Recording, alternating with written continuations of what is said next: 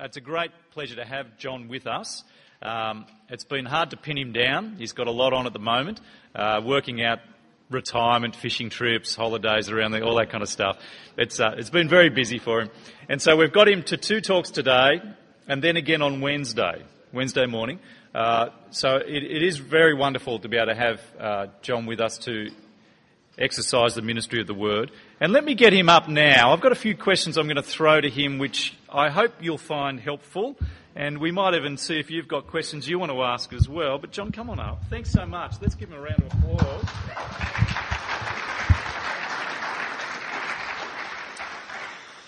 Can, can I just say on behalf of us, I'm, uh, I'm sure everyone will share this conviction, that um, your work in forming the theological mind of so many people in ministry around the country and the world is absolutely critical and something that we pray for you in and want to see happen more and more. So we're very, very grateful to God for the work you do and um, so thrilled that we have colleges in this country that are faithful to the Word and centred on the Word. Uh, and that's not common around the world, but uh, that we have it here is wonderful. So it's, it's wonderful the work you've been doing. Can you give us some input into what is happening uh, so Moore College is in the process of changing its principal. Is that the deal? Give us what's happening, John. Yes, uh, time for a change. Time for a change. Might have been a time for a change for a little while, but it's time for a change.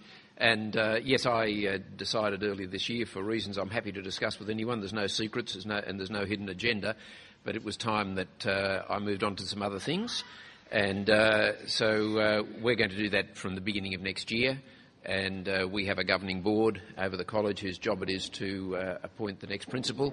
Um, and they're in the middle of that process now. I think they've probably nearly finished it actually, uh, and uh, they'll probably uh, let us know the results of their deliberations uh, in a matter of weeks, I think. Wow. Mm-hmm. And in terms of theological education and how it's going at Moore in Australia? Are there challenges at the moment that we need to be aware of, to be prayerful about? Are there things that you see on the horizon of some concern, uh, things to be thankful for? Is that just a, things that immediately come out of your mind in that context? How long have we got, Andrew? Yeah. You sort of, Andrew asked these questions that are, that, that are so huge. Uh, theological education uh, is uh, what we're doing at Moore College. That's the label for what we're doing, uh, which is really seeking to lay deep foundations for a lifetime of uh, Christian ministry, serving the Lord Jesus Christ in that way. What are those foundations? They're foundations of godliness.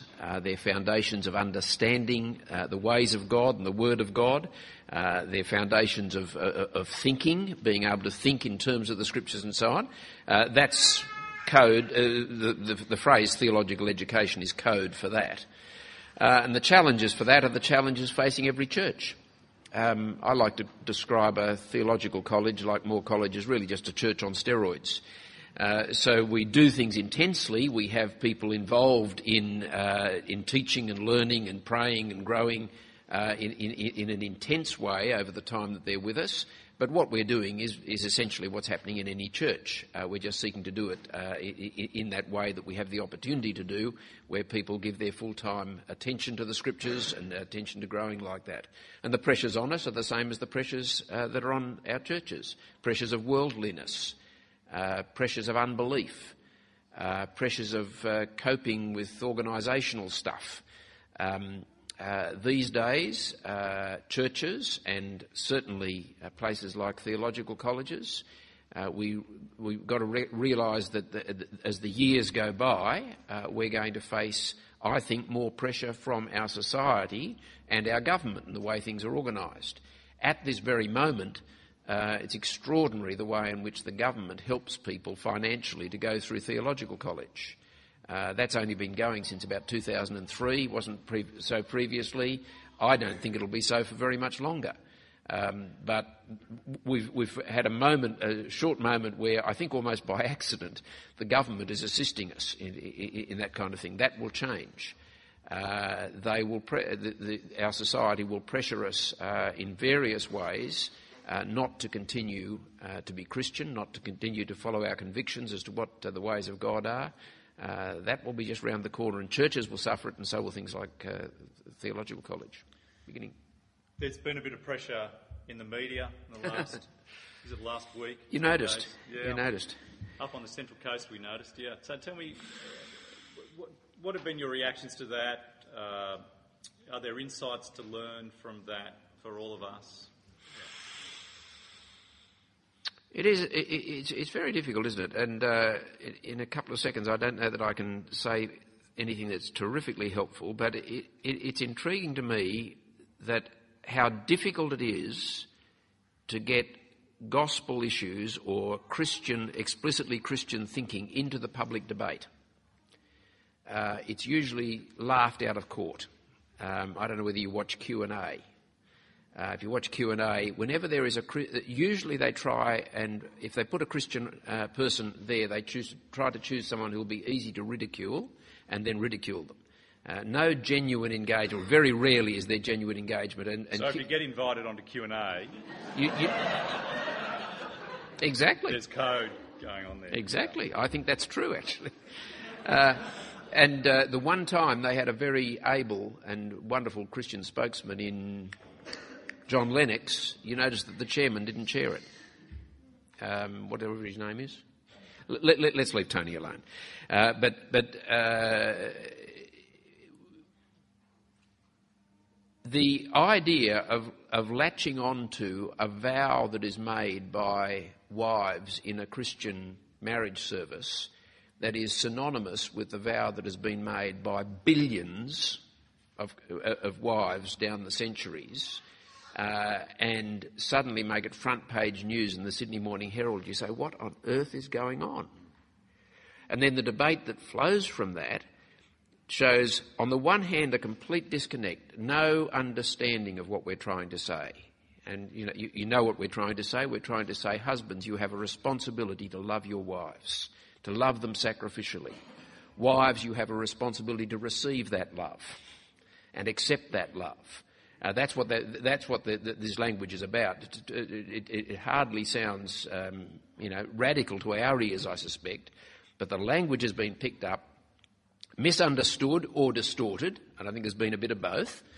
Uh, and the, the debate is on grounds that none of us want it to be. But I think that most of our public engagement, when we get into the public forum in the media, will be like that. Uh, it's interesting. I've been in a group with Peter Jensen for about 12 months where, where we've been discussing is there any way that we can start to discuss Christian marriage, not on the gay marriage agenda, but just discuss Christian marriage? And, we, and none of us could work out how would you ever get that into the media? It's there. And within the confusion, within the embarrassment sometimes, because uh, the, the, language is misunderstood and thoughts about us are, are, are, are, dreadful thoughts as to what we're saying, um, but within that, some really good things have been said. I think Peter's piece in the Herald last week was just superb. Um, if you want to get, if you want to work out what people should be saying in this debate, in their conversations in the workplace, uh, get Peter's piece. It's a, it's a terrific help for the, for the kind of things to say. But what's happening, I think, in our society is that for the first time in my experience, and I might have been missing something, uh, Christians are perceived as evil. Have you got that? Have you got that sense? Uh, my, you know, I might have missed all sorts of things, but, but as, as through my life until recently, I have felt Christians have been dismissed because they're overly self righteous. They're goody goodies. They're this, that, and the other. Uh, we're uh, uh, on the, uh, the, the, debate surrounding uh, gay marriage and all that kind of thing. This debate that has been over the last week, we are actually perceived as bad. Uh, the New Testament leads us to expect to be perceived as evil. If you're gospel people, you'll be perceived to be evil. But I think this is the first time I've actually experienced it because our society, which was so influenced by Christianity uh, up until you know recent times, uh, has been just gradually drifting away from that, losing those roots, so that now uh, what we stand for, what Christians have always st- stood for, uh, is perceived to be evil. And once perceived to be evil, it's then twisted. Uh, and so uh, the descriptions of what we are said to stand for, uh, we don't recognise. It's not what we stand for. But uh, we, we, we need to be out there uh, certainly explaining ourselves as best we can, uh, certainly commending the Lord Jesus as best we can, but I don't think we ought to be expecting that our society will think that we're good. You know, I could go on more and more, but I won't. In the Diocese of Sydney at the present, uh, there are there's a lot of things going on. What do you perceive to be the most significant things happening at present amongst Anglicans? Uh, we could talk to you about FIC and what's happening amongst us, but let's hear about the hmm. Anglicans. Mm. What's going on there at present? Well, I'm, I'm, looking forward to hearing about that. Uh, I, I, do think that the most important things happening among the Anglicans in Sydney is probably stuff that we've learnt from you guys, uh, namely the, uh, the, the, church planting movement, uh, Bruce Hall's work in, in, in, seeking to stimulate, support, and encourage that, uh, cross cultural church planting in particular and cross cultural gospel work, which may or may not take the form of church planting as we've understood it, but uh, planting the gospel uh, in, in, uh, in, uh, cross cultural communities. I think some really exciting work is happening there. Hard, really hard, uh, unspectacular in the sense that you very very small numbers and all that sort of thing, but but some wonderful people involved in this work, and uh, I believe uh, the Lord is blessing it, and we uh, we're learning a lot, I think, as we as we go along into that, particularly particularly working through uh, Muslim evangelism. Uh, we've even got an annual conference now about ministry to Muslims, uh, and uh, that's the, that, that's really very, very interesting, very exciting, and um, I, I, think it's the area that uh, I'm most excited about.